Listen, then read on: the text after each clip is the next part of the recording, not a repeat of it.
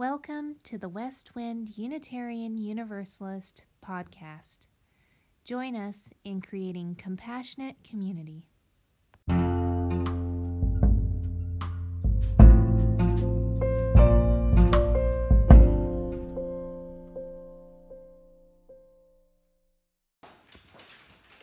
uh, most of you know me already. My name is Lubna Mirza. I live here in Norman since 2009. My Norman home is the place where I have lived the longest my entire life. I started working for Norman Regional Hospital in endocrinology department after completing my fellowship in the field of endocrinology, diabetes, and metabolism. With that, I became the first person from Chandka Medical College, Larkana, to specialize in endocrinology. I live at home with my 20 year old son who's in college, Aisha, my 18 year old daughter, who works in childcare here. She has moved out, she's going to OU. My husband and I got a divorce after 18 years of marriage. We were college sweethearts who grew apart. I met James Corsi in the book club here and asked him out. I learned how to do that by watching American movies.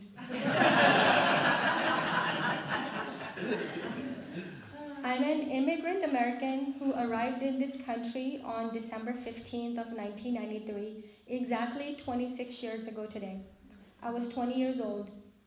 I was born in Sindh, Pakistan in 1973. My father, Mirza Shujat Beg, was an architect.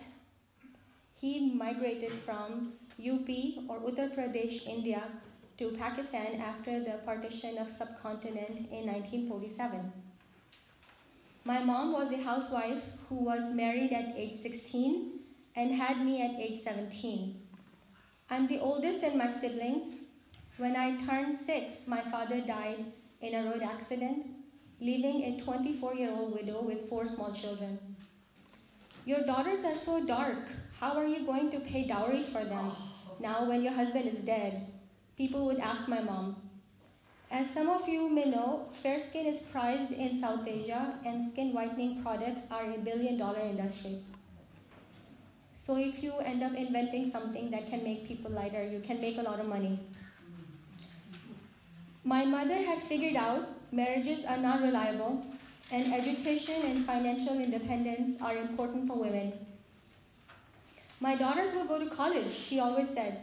She said, I want them to be able to stand on their own feet. If life ever put them in a situation like mine, they should be strong enough to handle it. All of us are doing okay here in America. My darkest sister, who often didn't come out of her room when people visited, is now a psychiatrist who lives in Lawton, Oklahoma, in a large house with a swimming pool. She is happily married and has two boys.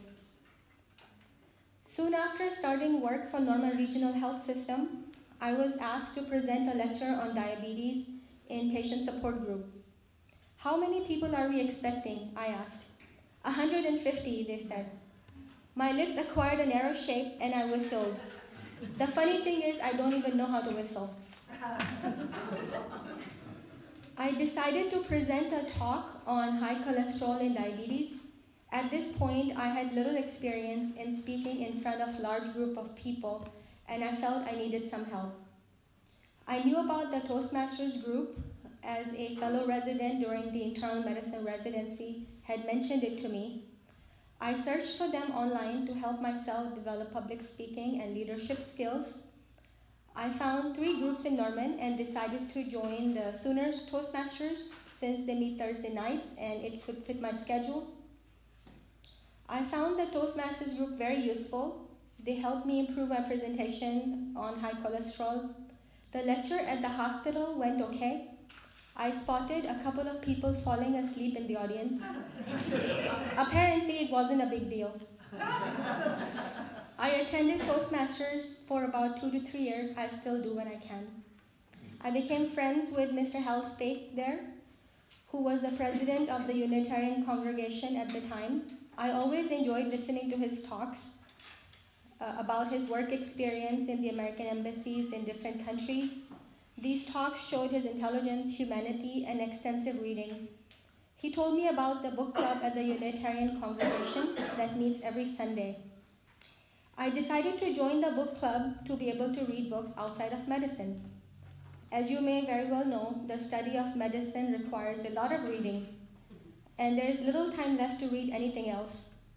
After being done with my training and board exams, now I could spend more time reading other things like religion, politics, and environmental sciences. We read books here such as Zealot by Reza Aslan, When Religions Become Lethal by Dr. Charles Kimball. This changes everything about climate change by Naomi Klein and the biography of cancer, Emperor of All Maladies by Siddhartha Mukherjee. I find the book club thought provoking and intellectually satisfying. I have learned something about myself. Since I didn't grow up in America, I am a grown up with a missing American childhood. And since I left Pakistan when I was a young adult, I am still a Pakistani kid who is missing the South Asian adulthood. Several of my South Asian friends have said it to me that I'm childish in some ways. I'm totally fine with it. As you have heard before, growing old is mandatory, but growing up is optional. It also allows me to be the one who can change what's possible. I have been learning from your lives. The book club is an interesting group of authors, thinkers, and grassroots activists. Dr. Edwin Kessler came to the book club pretty regularly until he was put in a nursing home before passing away. He was known as the father of radar, as you already know. People in the Unitarian congregation come from various backgrounds, and it's our diversity that makes us so special and unique. Some have Jewish heritage. As you know, I, I never saw a Jewish person until I came to America. There are some Catholics, some Mormons, some Hindus. I think I'm the only ex Muslim here. I grew up Muslim before walking away from my faith in my 30s. It's sincere search for truth, knowledge, and wisdom that has brought this group together. At first, I didn't pay attention to the voodoo going on in the sanctuary and left after book club. One day, I decided to stay and listen to the sermon. The earliest sermons that I remember were by Susan Kogan and Andy Jacobs. They talked about democracy, science, human rights, and birds.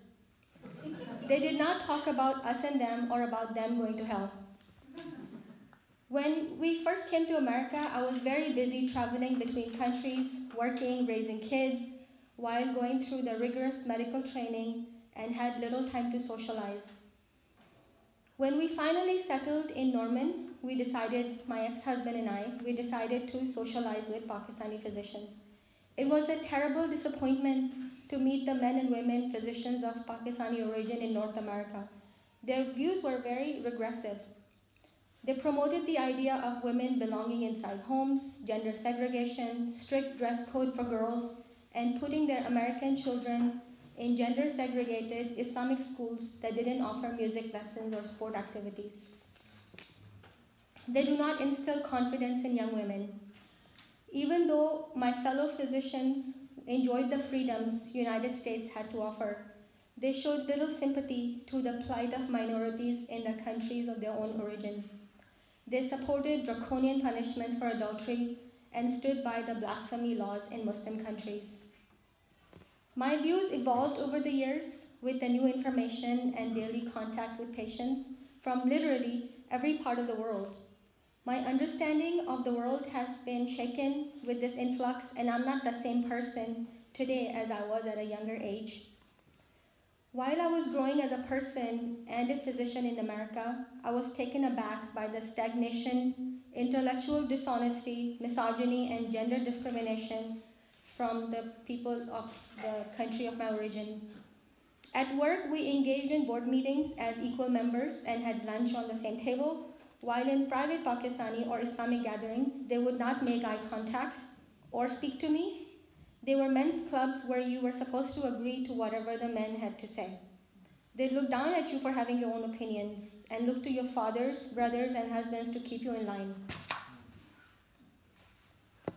It was very surprising to me that physicians were oblivious of basic facts and they lacked critical thinking. For example, these physicians did not know that Pakistani households have domestic violence as well One of them said, I never saw it my entire life. Maybe it's normal now. They didn't know that all books ever written in Arabic language are fewer than books published in German language in one year. They did not read Pakistani medical journals and form their opinions based on right-wing news channels from their countries of origin, which are, which are equivalent of Fox News. They played news and shows from their countries of origin at home instead of local news and talked about politics back home instead of the towns they lived in. They actively discouraged their children to befriend people outside of their religion. One day, I was sitting by the swimming pool where my kids were swimming and uh, found it heartbreaking to see a little girl in head cover and an abaya watching her teen brother swimming in the pool with his friends. I did not want it for Aisha. I wanted her to be able to run, play, laugh, swim, and dance. I wanted her to have simple pleasures and freedoms of life denied to Muslim women. Once I was asked by a Pakistani physician colleague to speak at a conference at the hospital to show fellow Americans that Pakistani women physicians are smart and educated, but they fail to acknowledge that I'm not given the same opportunity in the mosque. I can stand here today, uh, speak to this congregation in front of an educated and intelligent audience that gives me attention and value Muslim women in America can do that in mosques. They have to use a smaller side door to go in the women's section, remain unseen and unheard, receiving one way information from a man imam on a TV telling them how to be a perfect Muslim woman. Muslims in the world are living in the present day version of the Christian Dark Ages in Europe.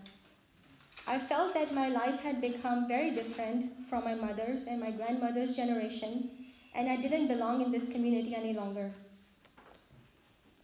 I was in a state of shock and disbelief as one primary care physician was explaining in a gathering how women belong inside homes in front of me and another rheumatologist. He didn't even realize that we were more educated than him, and he refers his patients to us.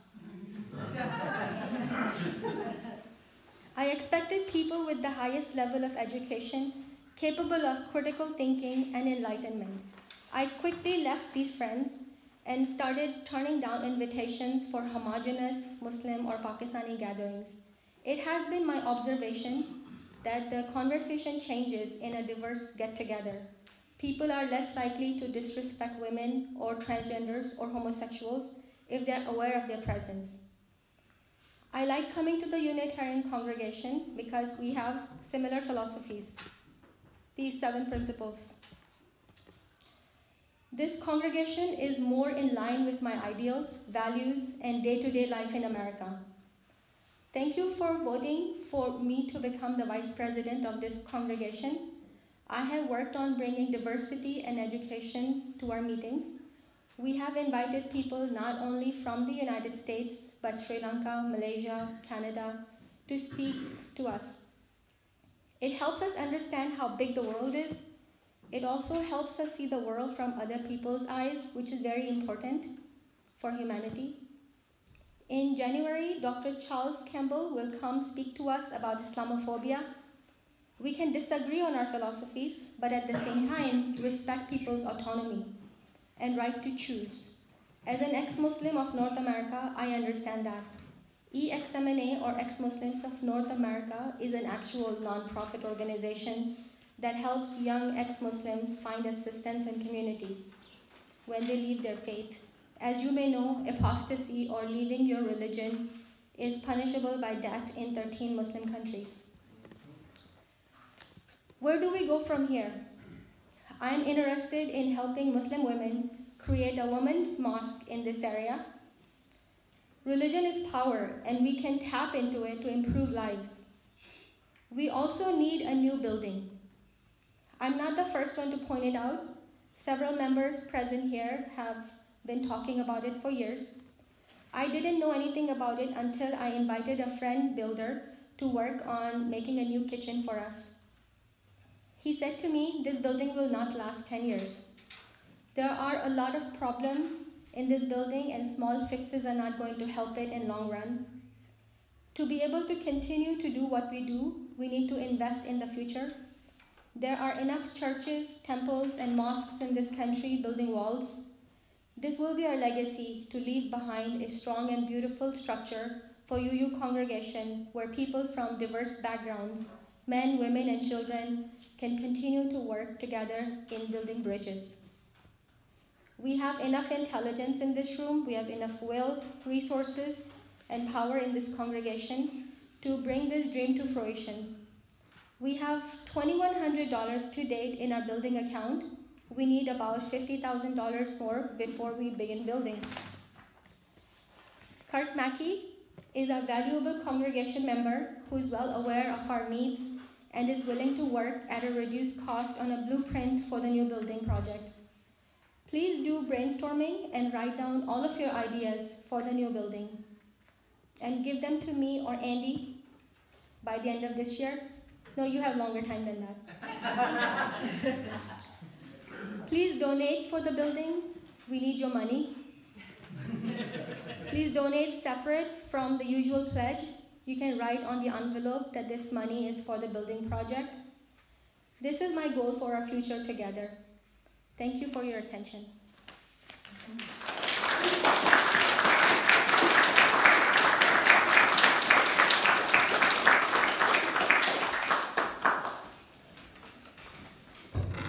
Thank you, Lubna. That was great. And I want to point out that the board has been having this discussion for the new building for probably about the last six months or so. And the reason we've been having this discussion is because we've had different issues that have come up over the course of the last couple of years that have, yep, that have brought us to a question as to whether or not we need to continue to put money into keeping this building and maintaining it, or if it is going to be in our best interest to find a larger space and more space for us to do that, or if we should build. And the board's decision, and I think and I hope the decision of our congregation will move forward towards a building construct. Um, we have ideas about what that is. Um, if you would like to find out more about those ideas, we talk about this regularly in the board meeting. We are now opening it up to the congregation because it is time to get the voices of our congregants for what they would like to see and what they, what, what they would like to see built and what they would like to see uh, created for our future. Um, some of you guys have ideas about parking lots. Some of you have ideas about classrooms. Some of you have ideas about greener buildings. Um, there's a wide variety of different options that are on the table. We are going to have a suggestion box starting next Sunday in the back that you can start to put suggestions in. Um, and uh, we're going to start moving forward with this concept. Um, thank you very much, Lubna, for bringing it to everyone's attention. Yes, Jay. Remind us when the board meetings are. The board meetings are 9 o'clock in the morning, the third Sunday of every month. So we just had one this month.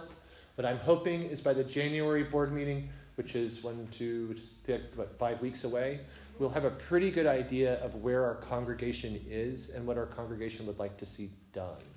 Um, the present thought, I'm sorry to go a little long, the present thought is that we'd like to build on the back lot, have that building constructed and finished, then remove this building, extend the parking lot back to that lot, and then move the playground and the, and the facilities that we have in the back for meditation and move those out kind of into the front lawn. That is the present concept. However, we might have some very fantastic suggestions that changes that. Okay? We have some ideas about building materials and conceptual ideas of what we'd like to see. But so far, that is really just the board and the few people that have been tapped to look at the building and what we need to do for the future. This is the opportunity for you to step up and say, This is what we'd like to see, this is what we need, this is why we need it.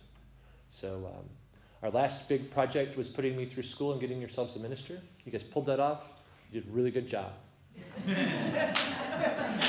Assuming that this is what you wanted, right? Our next, our next big project is finding a building that'll last us another hundred years. This, this building is coming to its time, and it's time to look forward. Um, we are trying to avoid having to move out of this location. We own the land and we own the space.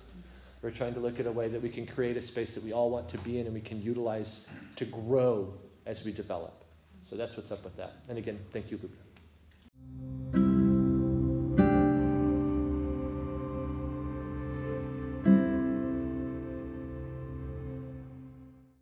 Thanks for listening.